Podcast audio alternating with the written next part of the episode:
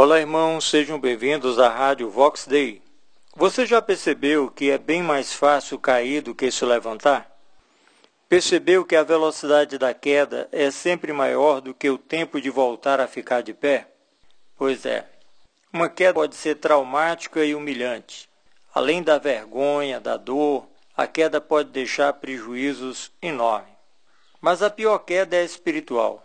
É o tropeço no pecado diante de Deus. E a queda espiritual ela deve ser evitada por todos nós. Porém, quando ela acontece, nós precisamos sair desta condição imediatamente.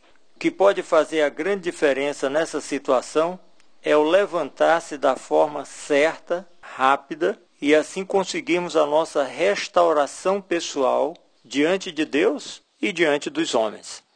Não é fácil levantar-se sem revolta ou indignação.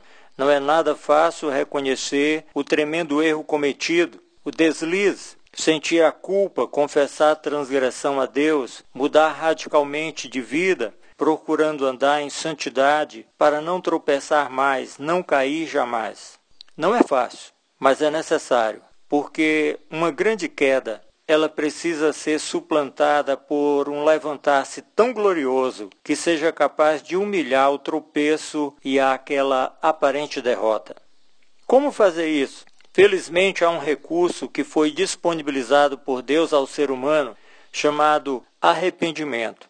Arrependimento profundo, genuíno, que implica em uma convicção do erro, uma contrição, uma vergonha pelo erro cometido, uma confissão a Deus daquele erro e uma conversão profunda, uma mudança verdadeira que consegue a benevolência do Senhor. O arrependimento nos faz ficar de pé diante de Deus e diante dos homens. Deus graciosamente ele levanta o homem arrependido e ele restaura a honra do pecador. Esse é o salto vitorioso. Ao Senhor a glória. Pense nisso.